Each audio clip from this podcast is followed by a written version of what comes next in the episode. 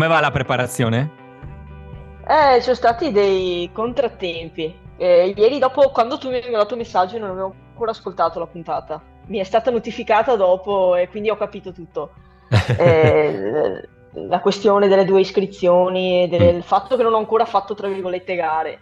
Eh, in realtà io avevo fatto anche la Straff Expedition Winter, quella okay. di yes. chilometri là. E avevo cominciato a fare una... cioè io di solito faccio le gare con i ramponcini, che scarpa quel circuito e siccome sono anche qua tanto della zona mi avevano chiesto fare 2-3 come ho fatto l'anno scorso? Però penso sia colpa della neve o cosa quest'anno è stato un po' un disastro perché l'anno scorso la situazione era che correvi sul cemento. Quest'anno è, è, sabbione praticamente. Mm. e siccome col mio allenatore abbiamo deciso di impostare quest'anno una, una preparazione che non prevede tanti lunghi nel senso che lui non il mio allenatore Alberto Lorenzetto. mm-hmm. non, ha detto proviamo quest'anno a fare in modo che non ti gravi troppo, non ti stanchi troppo neanche psicologicamente farla 5.000 km nei fine settimana.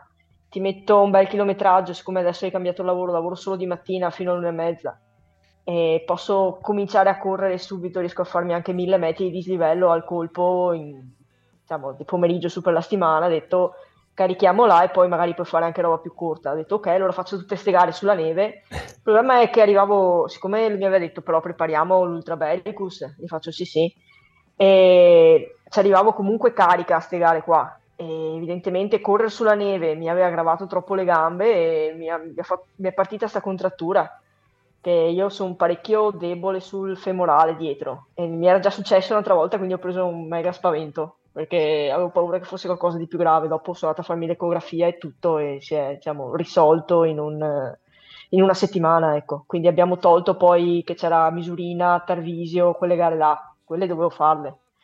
E siccome eh, sia i Black Warriors che Scarpa che comunque altri sponsor mi hanno chiesto se magari volevo andare a fare questo campionato italiano, gli ho detto vabbè dai, eh, siccome una settimana dopo magari... si fa. Magari esatto, riusciamo a recuperare quella settimana che ho perso per strada, ecco, dopo sì, eh, a me interessa relativamente eh, il discorso mondiale, ecco, più che altro non perché non, non, non, sia qualcosa a cui magari uno può ambire come qualcosa di importante, ma perché fatalità capita sempre in mezzo a qualcos'altro. L'anno scorso io ho fatto una stagione che è finita lunghissima e ho fatto le ultime gare perché poi a me dispiace dir di no, quindi ti invitano a destra e a sinistra ne ho fatte un po' anche dopo l'Adamello, però ero già, già finita con l'Adamello, diciamo che le gare dopo sono andata veramente in riserva. Eh, Alberto è tre anni che mi dice andiamo a fare la Transgran Canaria così smetti di, di, correre a settembre e ricominciamo più tardi, però per tentare di farmi finire a settembre, perché io ogni anno dico che a settembre smetto di correre, poi vieni a fare il Gevro, vieni a fare il Borg, vieni a fare a fine dell'anno scorso l'ultima gara l'ho fatta il 20 di novembre ed erano 50 km, quindi ho smesso l'altro giorno in realtà io di gareggiare.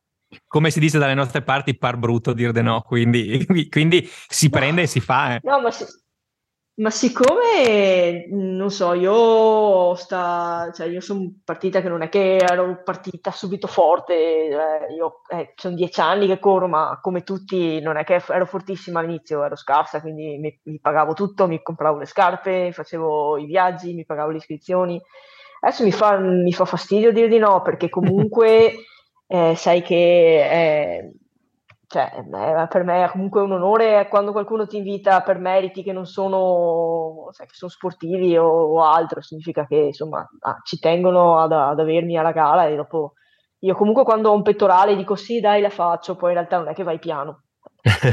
No, no direi di no. in allenamento puoi andare piano quanto vuoi, però in gara insomma ci tengo a far il meglio che posso in quel momento, che dopo magari arriva a novembre che non sono proprio brillantissima, però amen. E infatti, infatti, no, dicevo che il... Vai, vai. No, dicevo che i, mon- i, mondiali abitano in un momento veramente quest'anno che sono in mezzo a un milione di cose. E più che altro penso che quando uno venga chiamato, magari venga chiamato eh, a progettare una stagione che, per cui il, il campionato mondiale è diciamo, l'obiettivo, vi dico anche eh, a che gare mi sono iscritta e che gare faccio quest'anno, mi sembra un po' un mm. piano di battaglia, quindi si incastra tutto alla perfezione. E se ci metto in mezzo anche quello, ok, lo posso mettere, però non, secondo me non può, mm, cioè non, può, non si può pretendere che sia il mio obiettivo massimo, poi dico tutto il resto va, anche perché arriva a giugno. Non mi ricordo con chi parlavamo proprio del fatto che per assurdo in Thailandia, per quanto fosse alla fine della stagione, la gente era stanca, il meteo non era favorevolissimo, soprattutto per chi arrivava da qui e quindi era già un mezzo abituato al freddo, però effettivamente il, il timing eh, non era male. Cadeva benissimo, eh sì, cade benissimo. E quest'anno adesso come adesso, a giugno sì. cade proprio probabilmente in uno dei momenti peggiori dell'anno o più carichi a livello di calendario per gli atleti, perché poi cominciano tutte le gare lunghe e fare una gara lunga vuol dire impegnarsi. Sì, capita in un momento, ma penso non solo per me, immagino che tutti abbiano questo problema. Sì, anche perché è il mese Problema, con le gare più lunghe, quindi... Eh, ma sì, ma poi il fatto stesso di, di giugno, no? Mm. Diciamo che eh, uno alla fine cosa fa? Progetta per arrivare a settembre, io penso un po' a quello, cioè penso, prendi sempre come riferimento l'UTMB, anche se non lo faccio. Eh, la gara di sette- agosto-settembre sì, è sì, il certo. mese in cui uno pensa di arrivare al picco di forma. Giugno già a giugno dici ok, faccio la loot, però comunque in preparazione di qualcos'altro, penso che anche per i top runner eh, elite sia così. sì, so. sì, assolutamente. Poi anche lì bisogna sempre vedere i criteri in base a cosa avete deciso dove fare, da chi andare a fare un mondiale, un campionato italiano, insomma. Sono, sono cose che non mi, di cui non mi preoccupo, però magari c'è un pensiero dietro a questo. Quindi questo ti, ti fa arrivare a, a Mare Montana con una serenità d'animo di dire quel, quello che arriva arriva eh, o hai bisogno dello stimolo, cioè viceversa avresti più bisogno di essere carica e dire cazzo voglio per forza prendermi la maglia? Eh, beh, partiamo dal presupposto che Ultra Bericus, e da momento che non è più Ultra Bericus, ma è Mare Montana, io lo utilizzavo come lungo perché devo andare a fare l'Istria che non l'ho fatto l'anno scorso per via dell'incidente in bici che, che ho fatto. Fra l'altro il giorno che, che ci sarà Mare Montana, quindi sarà il mio anniversario. Spalliversario, esatto, anniversario della mia non morte e quindi è diciamo in previsione di quello, ecco. Ovvio che, ripeto, quando uno ha un pettorale ed è un pettorale così importante che dopo alla fine, al di là del, della gara di per sé del campionato italiano, il livello di una gara viene deciso anche da chi corri contro. Io adesso non ho guardato Chiaro. proprio la lista dei patenti, però è ovvio che ci sarà un livello che ti, ti, ti imporrà di, di, di tenere un, uno standard alto per riuscire ad arrivare bene, ecco, insomma. E l'obiettivo è sempre quello, quindi ovvio che uno vuole correrla bene poi che dopo il, non sia il mio obiettivo andare al mondiale per forza, ecco, mi lascia Però... serena, ma non arrivo mai io con l'ansia di, di, di, di, vincere, tra virgolette, perché poi, ripeto, bisogna sempre vedere contro chi corri, ecco, quindi poi in realtà 60 km non è che sia proprio la mia distanza. Sarebbe mm. stato meno ancora l'Ultra Bericus, perché l'Ultra Bericus ha ancora meno di livello. Sì, la mare sì. montana, ecco, si mette su una posizione che dai 3000 metri di dislivello, il mio, il mio dubbio è sempre di andare via con i bastoni o no. Ecco, quello è. Eh sì. Ma hai nominato Istria e Istria è appunto perché avresti dovuto farlo l'anno scorso, ma punti a Istria anche perché poi speri di prendere un pettorale per qualcos'altro? Eh, Magari allora, non UTMB, come, come dicevamo, ma una gara subito sotto? eh, io in realtà, beh, vi dico, devo, Vai.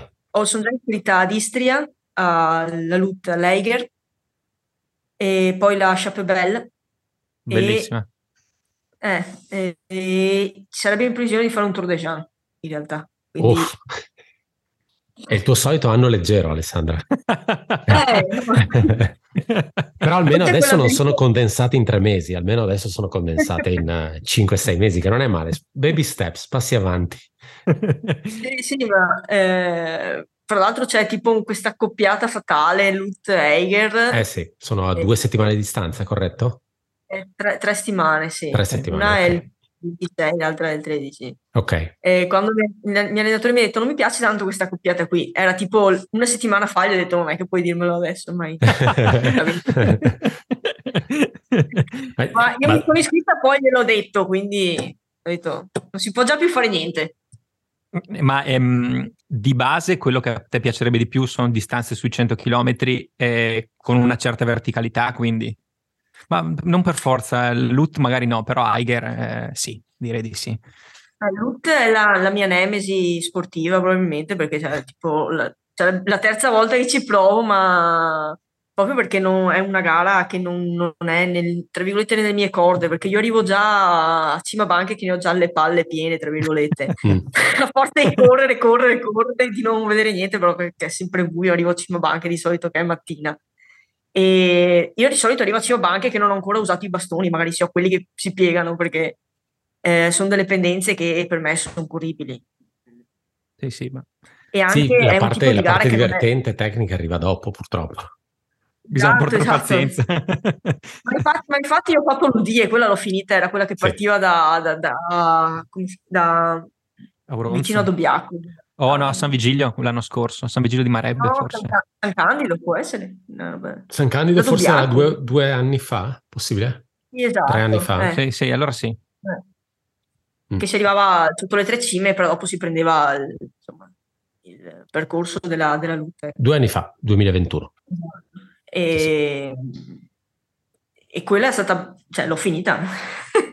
Adesso bisogna mettere insieme la parte prima, che è quella che ti tira un po' mostro, ecco.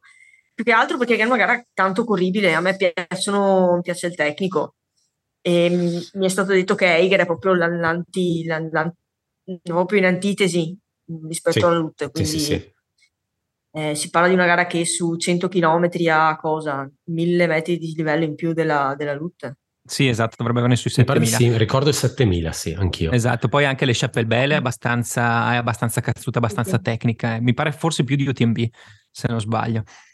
E anche il Thor ha la sua parte di difficoltà, però d'altronde non sarebbe la prima volta che vai su una distanza del genere, su una difficoltà del genere, quindi comunque è qualcosa che un po' ti è sì. rimasto dentro. Ho parlato con persone che hanno fatto la Swiss, le hanno fatte tutte e due, mm. la Swiss Peak e il Tour de Jean, mi ha detto che sono proprio eh, strutturate in maniera diversa. Mm. Nel senso che la Swiss Peak penso che la cosa più difficile, al di là proprio della tecnicità del terreno, che non c'è un metro corribile dall'inizio alla fine, ma neanche, ma neanche lontano. La mia gara ideale. Vi, vi, racconto questa che c'è un punto in cui praticamente l'anno, l'anno in cui l'ho fatta io hanno tolto una base vita mm. e dal 160 fino a, 70, a 50 km dopo, no anzi 70, era un pezzo da 70 tra due basi, due base vita, una a 70 km dall'altra, con 5.000 metri di dislivello oh, in mezzo, tipo una, una translavorai. E io sono partita alle 6 della sera prima per arrivare alle 7 del giorno dopo sull'altra base vita. Mm. E in un punto di, questa, praticamente di questo tratto qua, praticamente arrivavi giù da una discesa e c'era un pezzo di stradone, tipo una tangenziale, e praticamente ogni base vita c'è uno schermo, c'era uno schermo luminoso dove si vedeva live tracking con i puntini delle persone enorme, un mega schermo. Praticamente da giù da sta discesa si vedeva eh, sulla curva di sta tangenziale sto mega schermo e dici oh devo andare là. Sarebbero bastati fare 500 metri di strada, loro ti menavano giù e ti facevano fare tipo altri 5 km con 200 metri di livello su e giù. E questa è proprio la bastardaggine assurda di quella gara, non, non, non è previsto fare facile. Quindi e... non contenta, c'è adesso il Tour de Jean. Sì, sì, sì, ma dicevo che la cosa più difficile, penso, del, del, del, del, Swiss Peak fosse il fatto che il dislivello era strutturato in modo in cui tu facevi 10 km su e 10 km giù, 10 km su e 10 km giù. Mentre mi è stato spiegato che il Tour de Jean, bene o male, vai su, poi comunque rimani in quota e fai un dislivello che è distribuito in maniera un po' meno gagliarda, ecco, tra virgolette, un po' meno bastarda. esatto. Magari resti in quota, però e, e, che ci sono più persone sul percorso, perché io veramente ho fatto quattro giorni e mezzo da sola in Svizzera. Sì, immagino anche più ristori, più base vita, un filo più di organizzazione, che poi mi ha sempre dato, quella delle gare lunghe mi ha sempre dato quell'impressione da desolazione tipo PTL, dove parti e, e ti dicono, beh, ma cioè, tu non è che sei qui per fare i ristori o roba del genere, questo è il percorso, vai, vai. fatti i tuoi 200 km, non ricordo esattamente quant'è la PTL e, e vai, cioè alla fine ti diamo una campana e a posto così. e invece da questo punto di vista perlomeno il Tor mi è sempre sembrato più strutturato, strutturato come una certo. gara, mettiamola così. Gara, esatto, sì. No, no, beh, ogni tanto incontravi qualcuno dell'organizzazione con, un, con uno zainetto pieno di bandierine, perché c'erano le mucche che si mangiavano le bandierine, no? E tipo ogni volta li incontravi ti dicevano, ma ci sono bandierine? E faccio sì, eh, che mangiavano tutto, ma era foderato di bandierine, ma mangiate dalle mucche. Quindi... E era tanto... anche un problema della TDH, se non ricordo male, le mucche che si mangiavano le bandierine, ma capisci che TDH sono 80 km in un posto che comunque un sacco di gente ci passa, quando sei disperso per le Alpi svizzere per, a fare 360 km, magari può essere un problema maggiore. Ecco.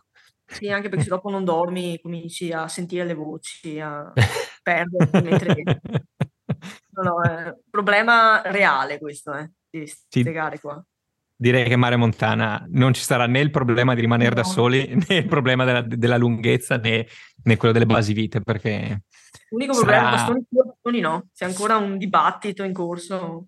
Eh... Mi, mi, dicono percorso un po' nervosetto, un po'... E, e, la Liguria è famosa per essere un po' poco, poco corribile, eh, decisamente eh. la vedo veramente, veramente opposta a Ultra Bericus da quel punto di vista. Bene, Come allora strappi, dai, terreno. Da, da meglio. Sì, Adesso sì, non vorrei consigliarti i bastoncini perché se per caso dovessimo vederci in gara come minimo me li tiri dietro, però facciamo che non dico niente. Comunque, no, perché io comunque ho Transdavelo l'ho fatta tre volte, due senza e una con i bastoni, quindi... Io sono grande eh, ambassador del, del trail Dei non bastoni. bastoncini. Esatto. Sì, ho capito, però già fare Transdavelo senza bastoni so vuol dire che non ce n'è bisogno a quel punto. Eh. Cioè, se hai fatto Transdavelo senza, direi che non c'è pericolo allora. Sì, sì, assolutamente. Anche, beh, sì. anche, anche l'UD quella volta l'ho fatto senza bastoni. Sì, là secondo me è già più sensato. Mm. Ale, tu hai fatto la LUT senza, quindi... Senza problemi. Beh, non li so usare, non li so usare. Però effettivamente se li sai usare danno un beneficio pazzesco. Sono io letteralmente a non saperli usare. Ogni volta che li uso ho male ai gomiti, quindi...